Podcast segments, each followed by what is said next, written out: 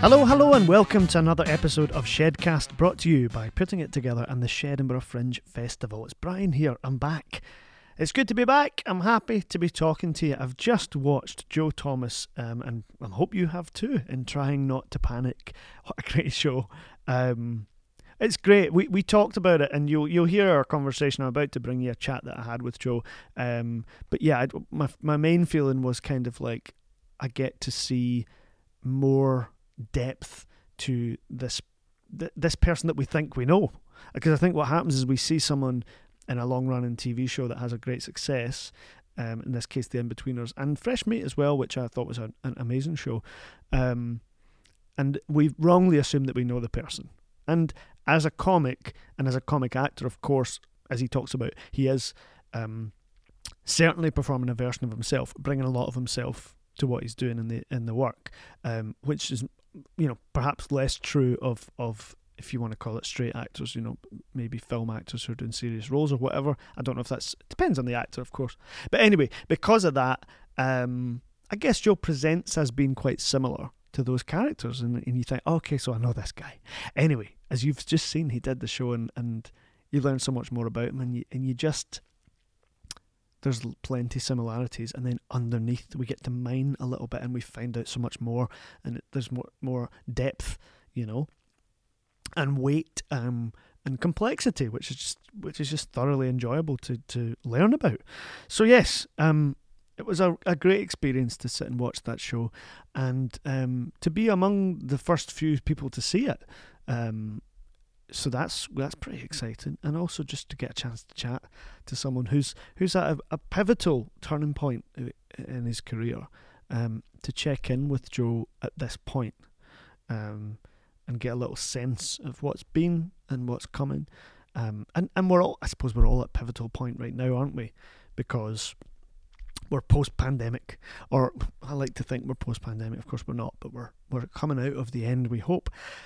So we're all uh, there's change afoot for many of us, and you know Joe's no different. But it's a, it's been a long journey of being seen as one thing, one person, and now trying making that really difficult uh, effort to be seen as more.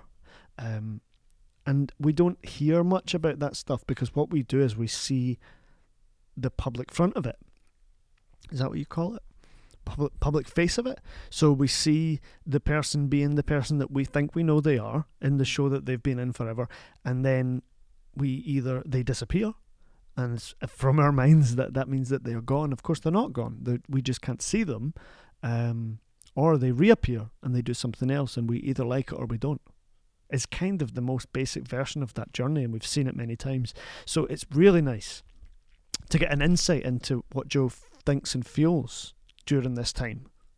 Um, so that he's not invisible, you know.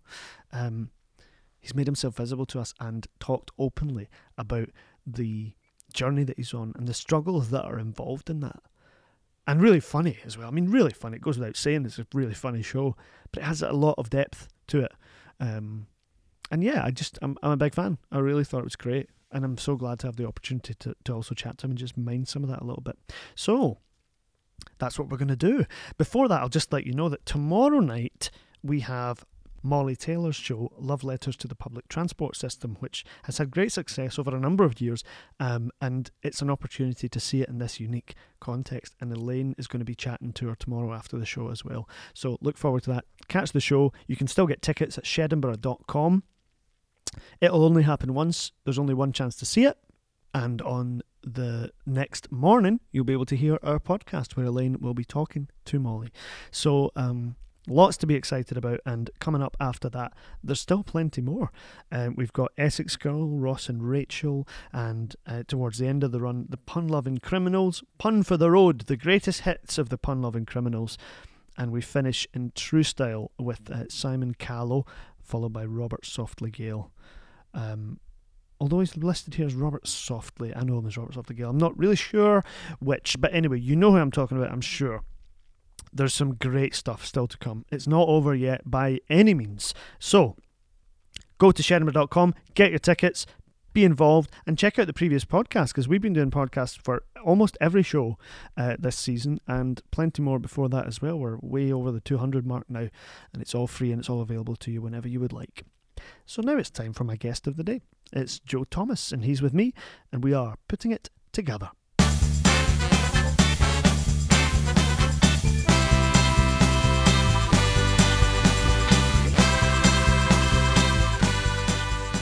I, I never like to be too to, to diagnose people, right? Yeah. However, Yeah, you talk a lot about I do. Yeah, being kind of awkward, being anxious. Yeah, I do. I talk about that, and I mean, and I, and I talk about actually like whether or not like because people are now more open about whether they think they're sort of neurodiverse in some way, and I do sometimes think, well, you know, maybe I am. It's never seemed that important to me, really. Um, whether you are or you aren't. Yeah, because Mhm. I've always just kind of thought I'll just carry on and like you know I'm still me, and you know I'm 37, and you know it's it's. Uh, that uh, disgusting age. Yeah, I know. Well, yeah, there's a lot in my shows about how I hate my age and how I find it. Um, I think it's the um, it's really the end of the end of. I mean, I saw. Isn't there a study recently where it isn't 38 meant to be the age at which people are most miserable or something? I think there's something about like Is your. It? Oh shit! I think the. How old are you? 36. 37. Do you mean there's more? Well, no, I think you've got two more. Ride out the next two, and then things will look, look up. Okay. basically. I don't feel like I really want to take massive advice from you about no, this, Don't. No, don't take my No, I mean, no, I'm a terrible person to take advice from. No, I think I'm. I definitely need to be more uh, kind to myself. I mean, I think a lot of the show is about how I have uh, things that I'm sort of facing in my life and in my career that, like, if I had, if I saw another person who's facing them, I'm not particularly kind to them. Like, I, I the show is about me trying to do something else after being in the Inbetweeners, and like, yeah, yeah, yeah. and I speak about how I find it just genuinely really irritating when other people try and have a second act to their career, and I and I um, I suppose I actually need to be. It is fun. It is writing this show really has driven home to me that actually when when people are angry at you, there is something in themselves that they're angry at. I know that's a terrible sort of therapeutic cliche. But you demonstrate it perfectly because you say, Yeah. "I really want to have the second act." Yeah. Obviously, I want to keep working, Yeah, yeah. but I hate when people do that. Yeah, exactly. Yeah. No, I, I um, I, uh, I, it, it's, and that's the dilemma I face. I think is that I, I sort of, I think of myself as, I also think of myself as young. You know, I, and and actually, thirty-seven is an age of, I think a lot of kind of, there's a lot of falling away of bullshit when you're thirty-seven. You know, there's there's lots of things that, there's lots of lies that have just stretched a breaking point that you've told yourself. You can't keep them going anymore. yeah, there's this, yeah. sort of facing the music type of type of age, I think, and um, I guess that in a way, you know, it's almost like a sort of second being young again, almost. I think because you're trying. I think a lot of stuff is. I get the feeling a lot of stuff is being kind of binned around this age, like stuff. It's the it's the end of the bit where you were running around and being young and being, you know, and uh, you know, I think you know. Let's be honest. I think youth now people have quite a long youth now. They have university and they have their twenties where they're still kind of young. There's lots of people who, um, and I think I certainly felt I had a super extended youth because I did. I went to school, then I went to university, then I played somebody who was in school, then I played somebody who was in university. You sort of doubled all. I of it. doubled all of it. So, Yeah. anyway, so that, and that carried me into my thirties, where I was. Um, so I think I've had this particularly kind of uh, hard reckoning, where I've thought, oh fuck, I'm I'm I'm going to be forty in three years, and um, uh, I haven't really laid any kind of track for like what I'm gonna what how what I'm gonna sort of do uh, with you know with with life as a kind of you know that age uh, uh, life as as a bloke of that age, but um the show is um the show's really for me been so uh I think there's this old cliche they say about sport sport doesn't build character it reveals it. And I think the same is true about if you ever try and write a stand up set like you'll you'll you you find out what what you are um Mm. and um I uh I think that a lot of those um you know, a lot, I, I, I feel like I've only just hopefully started on, on the road of doing this, and I want to carry on, and and I hope it will be a, a sort of a companion to me as I become, you know, uh, older and uh, you know, uh, hopefully a, a a decent sort of roughly forty year old man who's who's doing a good job of it. But what comes first? Is it is it the the need to explore these ideas, or is it oh I, I need to forge a new path? Do you know what I mean? because Um, this show is kind of yeah. like you examining the ideas, but also you beginning the process of, of starting this second Yeah, chapter, isn't it? I think yeah, I think it's kind of both. I I, I think when I look at with my career, I suppose comedy is unusual anyway, uh, because you tend to get people who aren't quite actors and aren't quite writers. They're kind of in the middle. Mm. And um, I didn't set out to be an actor. I wanted to be a, a writer of comedy and maybe a performer. My big hero when I was growing up was Ricky Gervais. I wanted to do something like that. And then after university, I got cast in The Inbetweeners, which then obviously did did very very well and was was an incredible stroke of luck for all of us and was just this wonderful gift that that we all got given. Um, and um, obviously, I wouldn't change any of that for the world. Um, what it does do is that it, it, it slightly warps the sense of what other people. Well, after that, basically, uh, as far as anyone in the outside world knew, I'd only ever wanted to be an actor. Now I was an actor in this show, and presumably, I'd want, I'd like to do some more acting. Mm. Whereas I suppose in my mind, I'd kind of thought, well, I'll probably go back to what I was doing before I did the Inbetweeners, which was like I was sort of a, I was going to be a student uh, writer and then maybe try and get a job, you know, writing something on the radio and then try and get into that sort of thing uh, and maybe try and Okay. maybe try and pitch a sitcom or, or do something like that. And and um, I um, uh, I think that it's it, so to some extent, I suppose it's an attempt to try and doing stand up is an attempt to try and vaguely because you can also I think the other thing is the another incredible sort of gift from the Inbetweeners was that because it makes us all quite high high profile you will get auditions and you will get and you and you know you'll get opportunities to carry on being an actor. And I think I had a I think I probably had an opportunity to kind of maybe just sort of slightly lazily let myself drift into being an actor, which isn't quite what I wanted to be to begin Ah, with. okay. But um, so this is an attempt to try and go back to basics, I suppose, and try and force myself to think and be a bit more like a student again, kind of throw myself into the fire a bit and uh, Mm. try and. Um, try and reconnect with what I th- what I thought it was that and what I actually do still think it is that I want to do with my career which is which is be within comedy and and, and that doesn't mean you're not acting because of course you're not you're not not performing Mm, um mhm. but um I always think that stand up's just a really interesting medium because you you couldn't really say whether it is primarily writing or performing like you know more than you could say if somebody's having a conversation are they primarily writing or are they primarily performing like they're, clearly they're doing both there's there's Mm. uh, there's that simultaneous coming up with something and and, and you know, every and obviously every every stand up knows that you have you know you have your material and then you have your delivery. And these so you have your writing and you have your performance. And and both those things are, are crucial. And both those things are what happen when people communicate with each other. They use uh, like they they choose the words and they and they affect the manner of, of their delivery. So, and and that's what I that's what I find most interesting about comedy is that it's both those things at once. And um, I so I suppose yeah, it's an it's, it's an attempt to kind of um, go back to basics with my career, I suppose.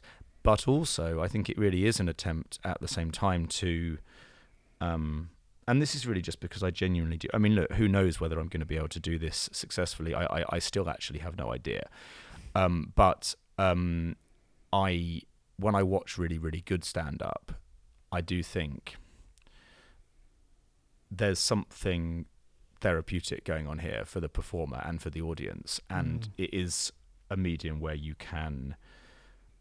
I mean, of course, all ev- everybody who works in the arts would say that their medium does this thing that I'm about to describe, but it, but it but it is a medium that can take things that are sad or uh, frustrating or failed or uh, um, lonely, and, and and through the expression of them, uh, turn them into something that is joyful and funny and Mm. involves making a connection. And uh, I think that I've always hugely admired stand up when it's done well because I think it is.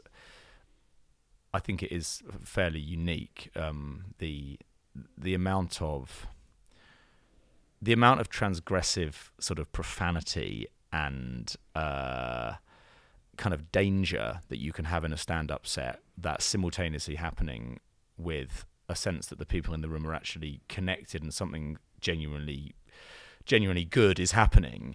Um, I think that is something that makes stand-up quite quite unique I think. I think it can I think it can I think it can say profane and transgressive things, uh, but in a way that feels actually almost quite traditional. Almost feels like a kind of um, almost like a kind of uh, a moment of like people people communing and and people coming together in a way that feels quite uh, yeah feel, a, a, actually feels quite nutritious and quite good uh, and um, that's what I that's what I like about the medium so I mean I I want to I, I, I want to give it a go because I've I've always wanted to and because I like it when it's done really well and I mm. suppose you know you all you can really say if you're going to attempt to do something, you know, in in the arts is that you you like seeing it when it's done well. I mean, when when I wanted to write comedy when I was younger, it was because I'd seen The Office, and I thought, well, that's just. And I used to watch, I used to watch The Office ev- every day when I got up. So did I. Uh, yeah, and and it would, but it was it was this, but no, but it was one, and also it, it, really was. It was like it was like an album that you listen to over and over again. But mm. I really was thinking, well, you know, at, at, least there's this in the world. At least there's this. There's a lot of the world that upsets me and that I don't understand that I'm frightened of. But there's this. Mm. The same as if you had an album that you played on repeat, and and then if you had that album, you might want to be in a band. And if you yeah, you know yeah. saw saw that program, then you'd want to you'd want to write it um, or write something like it. And um, and I suppose with, I think stand up has a has a role to play, and I think particularly you know the way the world is is is is more and more. I mean, what strikes me about doing gigs in London is actually how how private they are. Really, I mean, you know, when when I do, um, and in Edinburgh as well, to be fair. But I think I'm, uh, uh, I think um, but doing the previews, doing the previews for this show, like sometimes you were just doing it in a you were doing it in like a you know a little pub or something, and actually, although you're kind of speaking in public, you know we spend so much time, we spend so much of our lives online now. Most people are now normally putting stuff onto a social network that has far more people on it than there are in like one of my gigs. So actually, yes, I feel like I feel like I'm in a space that's more intimate than yeah, than actually. Yeah. Um, and those those kind of spaces are they are shrinking, and also I think that the the setup of a stand-up gig is is a fairly old-fashioned setup, it, and and I think it. I think that people are seeking. Like, look at the reactions when people felt that they thought that kind of their their football club and like the you know there's been a lot of stuff this year with um sort of fans mm-hmm. um being incredibly impassioned about their, you know, about the the club that they support. And I think I think that I would suggest that probably there's something, there's a quality that those kind of communal experiences have, that's to do with the fact that certain things are applying inside those like in, in a football stadium presumably people are together in a large group all experiencing the same thing at the same time. That's actually quite rare. I think. I think those are the spaces that are kind of, kind of going out of our lives. Basically, we we increasingly are. Well, we're sort of, we're sort of, we've kind of the worst of both worlds. We're kind of alone, but also with everyone, but mm. not with mm. everyone in in a particularly nice way sometimes i think we're it doesn't a, really work it doesn't work i don't i think i think yeah. the idea that i think the kind of digital I think social media networks are held up as a kind of natural successor to real world environments. And I don't mm. think they are a natural successor at all. I think that because we have this idea of like things moving from analog to digital, we're like, well, we used to have this and now we have this.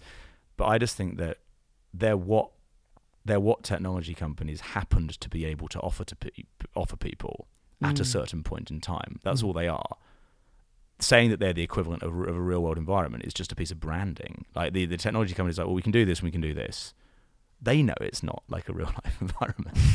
I mean, how many of these people do you hear about who run social networks who's like their children aren't allowed to have a phone or an iPad? Like, yeah, like, that's oh, very okay, conspicuous, so isn't it? Yeah, so it's it's uh, it's uh, that it's, good, it's notable. It? Yeah, it's yeah. it's uh, um, so um, I I still think that there is I mean, I'm not on I'm not on social media and and and and, I was briefly on both Facebook and Twitter, and basically I found them both completely impossible. I I am um, I they seemed to they seemed to me to strip away any possibility of saying the sorts of things that you actually need to say to another human being, and they Mm. allow only the possibility of saying something anodyne and falsely positive and neurotic and bland and washed out.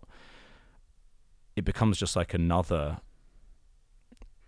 It becomes just like another way you're getting further away from actually making a connection with people. I'm sure I'm being completely the thing to be honest, I, I basically think that there's a generation that's younger than me who have who have made social media work and I just couldn't I just couldn't do it. I just it, to me it just felt like um, everything that's good about communication isn't there Mhm. and everything that's bad about it is there. And and um I yeah, I couldn't couldn't do it.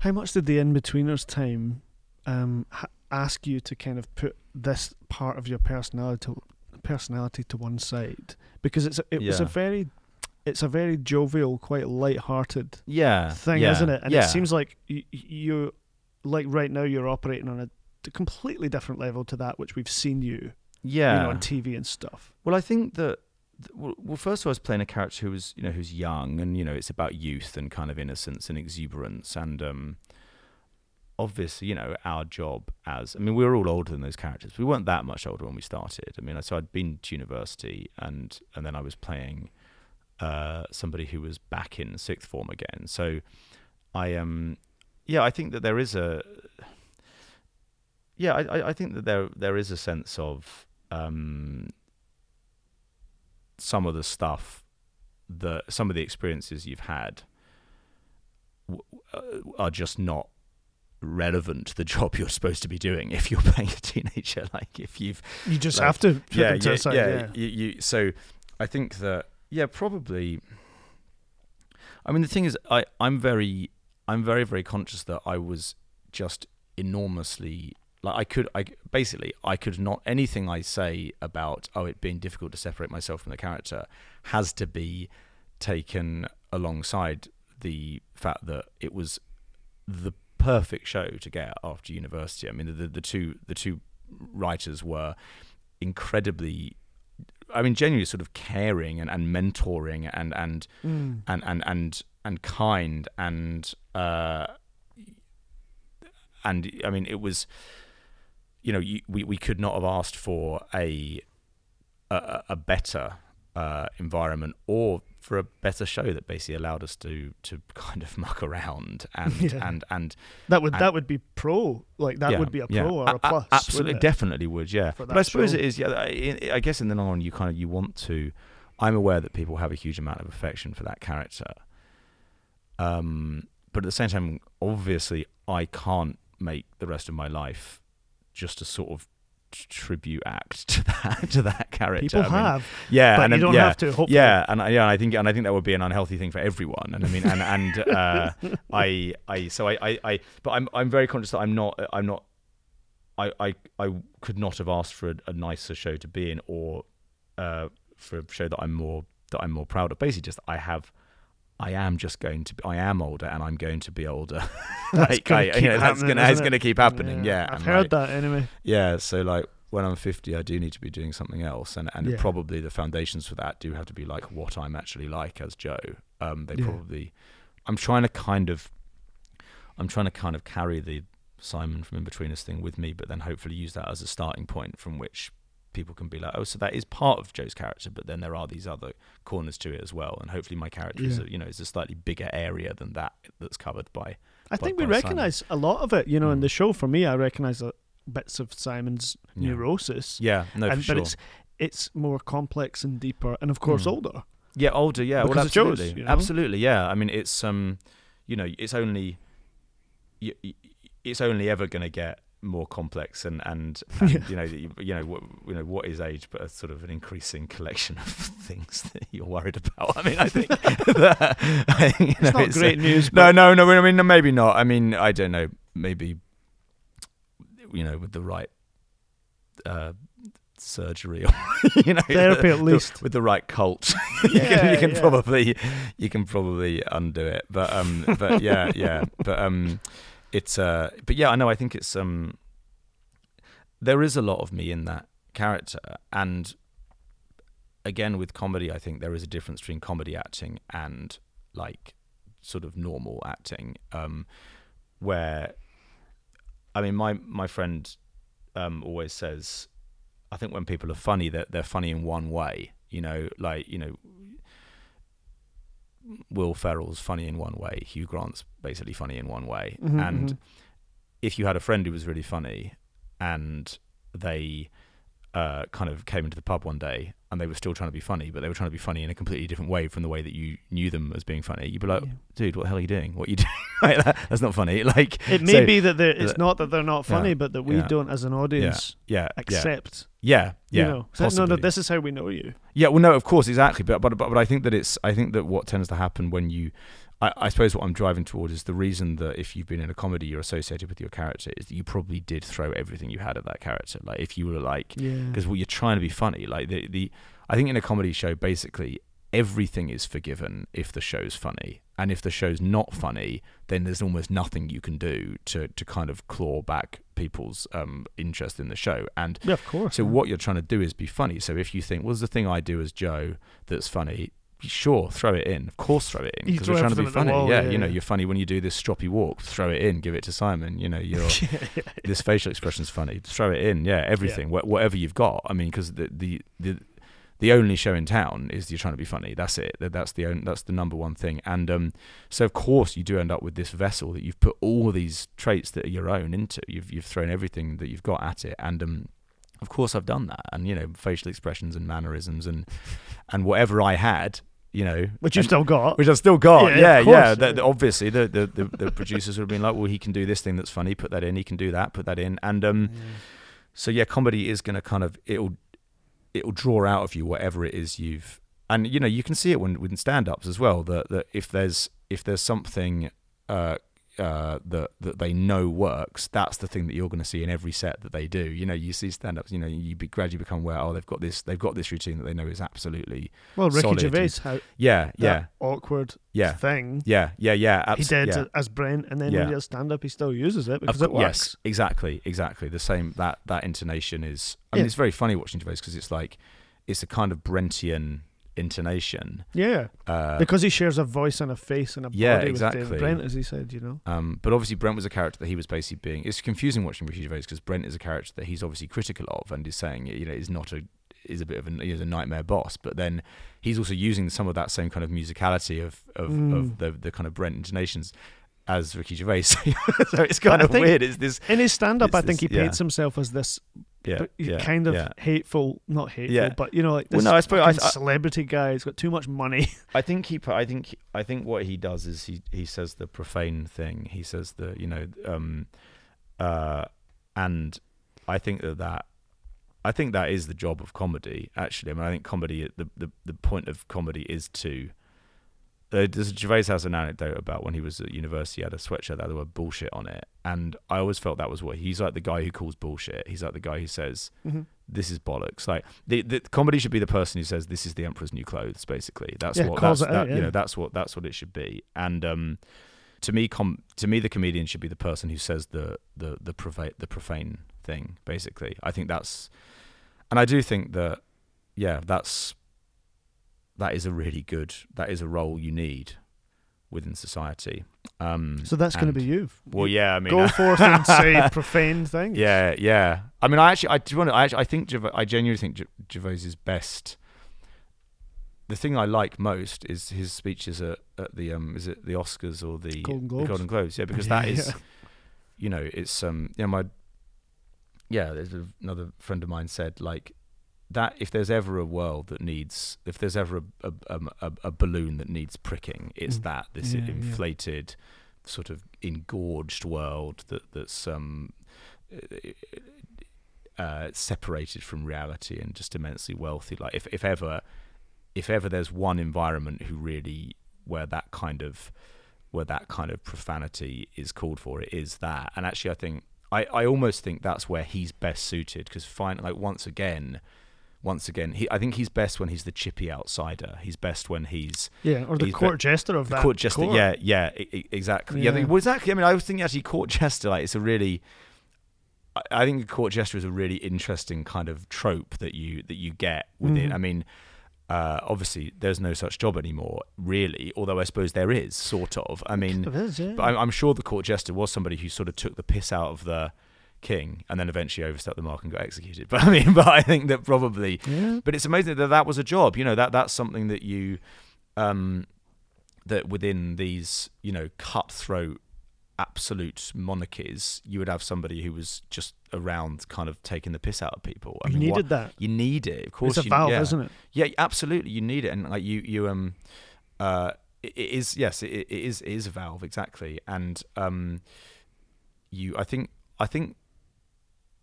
I mean, this is a very pretentious thing to say, but I think it is significant that like any totalitarian regime hates comedy because they need to have control over reality, and what what a regime like that doesn't want is, well, I mean, so not much comedy in the former Soviet Union, I imagine. Uh, and, Not- ba- not and, huge and basically because it was like you couldn't have somebody who was saying the emperor's new clothes because it would have been somebody it was like it, the it would be like the emperor's new iron ore. There isn't any. Like the the emperor the emperor's new food in shops there isn't any. Like but the reality had to be that there was some. So so I um I would always I will always defend like the comedian who's profane because I think it's a genuinely helpful social role. And um and I, I think it is very telling that if you look at the sort of places that don't have those sort of comedians they're they're not great places to live. And the the places that do are the places I would I would rather live in. Uh, and Mm. a- and um uh and yeah and uh, yeah his gold yeah the golden the golden globe speeches are are the perfect example of that. They're they're they're like you know it's just somebody going just so you know i i don't buy any of this crap. This is a You lot of like, like, just so you know i know this is a load of crap just so you know. Um And it's hard to disagree. yeah absolutely. You go, yeah oh, yeah, yeah of course, when you put it like that, it's a lot of crap, isn't it? yeah well yeah i mean uh, absolutely. And I can't believe you went to Hollywood for the for the uh, what do you Uh, call it? pilot, Pilot season. I was yeah, it was not. I'm not suited to Imagine that. even my way of talking. I don't think even I could tell that I could tell that people couldn't tell whether I'd finished my sentences or not. they kind of, I'd sort of dry up, and they'd be like, Is he? I, I, I could tell they couldn't tell whether I'd finished, and also they couldn't tell whether I'd made a joke or whether I was, you know, uh, about to whether I needed to be sort of propped up from killing myself or something. Like I think that it was. Uh, Which is about as British as it gets. It is I mean, British. you I are think I've so British, really. I think I have a very sense. British, yeah, kind of. Um, I have a very British intonation, I think, and I mean also the other thing I I could just I can't do an American accent. I just can't do it because Mm. it, it it's not just you know it's not just the accent. It's your whole personality is that I find is contained within when I speak. So like if my intonation has to change, like my ta- well, first of all, I'm not in it. I'm not at all funny if I do an American accent. It just completely goes like it's Mm.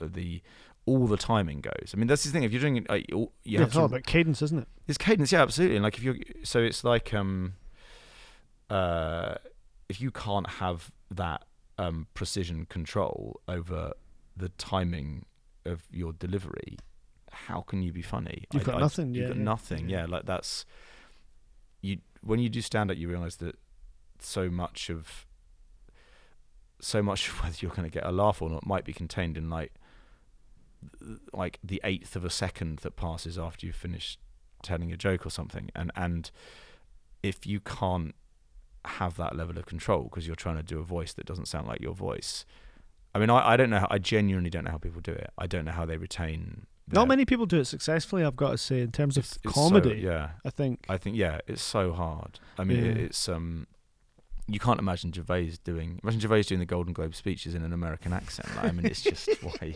Why would you? I don't know. Yeah, Yeah, um, let's avoid it at all costs. Yeah, but no, I mean, it was so it's um. Well, I suppose this is another. I suppose another reason why I wanted to try and do stand up is because, again, because of the Inbetweeners, I did have that opportunity to, to you know to, to kind of kick on and be an actor, Mhm. and um, uh, and even if it wasn't something that I had perhaps initially wanted, I, I suppose I could have mm, sort of been like, well, you know, this is what you know. If life gives you lemons, you know, Mhm, um, and it's just that the the natural career trajectory of a British actor appears to be go getting a big thing in Britain doesn't really matter what it is Yeah. because it's a stepping stone. Doesn't matter what it is. And as soon as you've done that, immediately stop taking any other British work. Get to America. Get to LA. Yep. Live there. Mhm. Start speaking an American accent. Hang around. Take anything American. Doesn't matter what it is. Doesn't matter if it's like a piece of shit. If it's American, say yes to it. Oh. And it's just, I just kind of, it feels like a kind of, it feels a bit servile in a way. It feel, it, feel, it, feel, it feels a bit. Well, like, then our stuff, the stuff in here doesn't really actually- count, does it? It's like, well, we yeah, just and, and it's to like, and actually in comedy, I thought, I still can't think of anything I'd rather watch, British, American, anything that's I think is better than the British Office. So what I mean, why why is it? yeah. Why you're like, well, and of course the British Office is wonderful, and there was just one problem. There was just one problem. It wasn't made in Hollywood, and therefore it doesn't really qualify as being in the big leagues. And it just seems like it seems as though people kind of just lose their shit a little bit when they, they when there's a prospect of being in something American. And like, Mm. obviously, you know, this is easy for me to say because this is like just this is literally like um, a convenient position for me to take because I can't do an American accent because Yeah, he I, would say that. I, I would say yeah, of course I would. Say, but and, and but I I um but I I for for whatever reason I I um I really. I mean, also, I mean, look, the, the pilot season is ev- every my tale of going there and it being difficult and me coming back and feeling sort of broken. That's just is everyone. it's everyone. That's I mean, it's every, everyone's. Yeah, yeah, and yeah, and um, you know, it's it's not a particularly uh, uh, unusual piece of insight to say I went and it was really stressful and terrible. but, but, but I think it is interesting that I completely lost my mind. I mean, I talk about in the show about how I um. I became completely obsessed with the fact that I hadn't hired a Mustang to Yeah, drive around yeah. in, and this genuinely was true. All I was thinking about was the fact that I it was literally like I thought I, need, I needed to get a penis extension or something. Like I, I feel like those aren't my values, but when I was out there, it was like I completely lost my head. I com- Yeah. I completely lost it. Like I, everything I thought I believed in, I just binned like immediately, and and was just unable to think that I had anything to offer because I wasn't, you know. I, I don't know. Even just I don't have a, I don't have a certain sort of body. Like I don't. Uh, I I I. Uh, I don't have that kind of um, swaggering self confidence that I Mm. always assume you need. And these are probably ideas that are completely wrong and not even the things that people want in in in, But in, that's in LA. a microcosm. If you were there for Yeah. three weeks, yeah, yeah, yeah. you get a rough idea of what you would be like. Yeah. If you went there. there was nothing to suggest that it was that it wasn't like that. I mean, there yeah, was yeah. there was there was um I mean it's a it's a very very strange city and and I I think some people some people really like it. They go there and they feel like I've I've they, you know guess so, it's, it's the home they've never they've never had. Mhm. and I went and I thought th- this is I I got to get out of here. This is this is there's no um there's not the, the, all the all my little kind of like uh in London all the all the sort of places I go to try and calm down like Mm. a, you know, like I tried to go to a bookshop I found a bookshop that I could go into in LA because I was being like I just need to go and calm down so I went to a bookshop they're fucking a, filming a fucking film in there you can't get away. so it's not even a bookshop it's probably, Ah. they probably don't even sell any books like No, they're, they're, no. their their income stream is probably now that just they rent it out when they want to make a film that, That a looks like it's it in a looks like bookshop, bookshop and like um and um I do that as well. Yeah In a city, I go, I Yeah. go straight to. I a love bookshop. a bookshop Yeah, yeah. and also I mean just public spaces in general there's no there's no public space in LA I mean it's it's like Yeah. everything's everything's for sale I mean I think Yeah. that if you I always think about LA if people people who are kind of quite into the idea of uh you know having a small state and just paying for stuff yourself I want to go go to LA go to LA and tell me if you think that you should have no state and people should just you know take care of themselves because I tell you what like you basically you don't even really have like security. Like if you call the police you don't every house every rich house has its private security. Like even if you if you really want a small state okay well how about this? Your Mm. house is burning down and you call the fire brigade and they might not turn up because the person next to you's got sort of private fire insurance and it doesn't extend to you. I mean i i think that it's it's it's a very sad city because i think it i think it actually i do think it exposes the complete bankruptcy of the ideology that says you don't really need to have a government that interferes. Like you, you just just let people take care of themselves, and you think, well, yeah, okay. It's the American dream, Joe. I know, but that's it. Well, yeah, That's that's, it, the thing. it? It's You the can Ameri- I know. if you work hard it, enough. the- yeah, if you but- want but- it. Yeah, and that, but um, yeah, but I mean, I think it, honestly, it comes, you know, eventually, you know, eventually you'll come to the point where, like, if you don't, if you haven't paid a premium, the air you breathe won't be clean. I mean, it will. That is the end We're point not of far it. off you know, yeah, really. yeah. I mean, Yeah. it's it's, and uh, so for that reason, I I find it, um, and it's hard to. It's hard to feel optimistic about life LA because because it feels like it's, like it it's full of so much destitution as well. It's just it's it's full of it's full of so many people who have just who who are just have, have gone mad and, and, and have, have have nothing and, and they just wander around and And they fall and, through the and pe- don't and, they? yeah and people th- um, and and you know if you have a system where you're like I would rather have a system that takes care of everyone Mm. and that occasionally people take the piss out of by claiming for some benefit that they don't really deserve.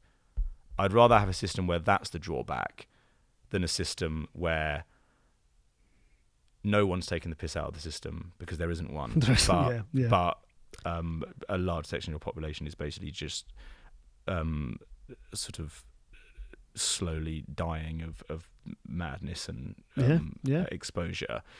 Um, I, I, I can't. Yeah, it, it's and, and then then it's weird being city and being like, oh yeah, let's go and audition for a kind of knockabout comedy. like it's kind of Well, well, and American comedy on. is less dark than British comedy as well. It's like it, it's Yeah. like it's so it feels it, it, it, it feels like a really weird place and like you know obviously I'm just saying it's horrible because I couldn't get any jobs Because you there. couldn't but like, make yeah, it. Yeah, This is a problem. yeah. Let me just tell you before we finish one Yeah. thing about the last time I went to LA. Yeah. I rented a Mustang. and that is all you need to know about me.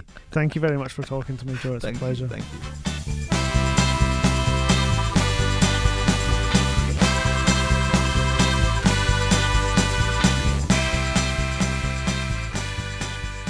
I was sitting on that one for a while, uh, not knowing when's the best time to tell Joe that I did, in fact, hire a Mustang when I was last in LA, but not for the same reasons, I should point out.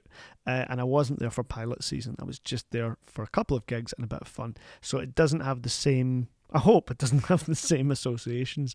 Um, but anyway, as he says in the show, it doesn't really matter. I mean, no one sees your car when you go in the audition room. But it is interesting that it had that effect on him.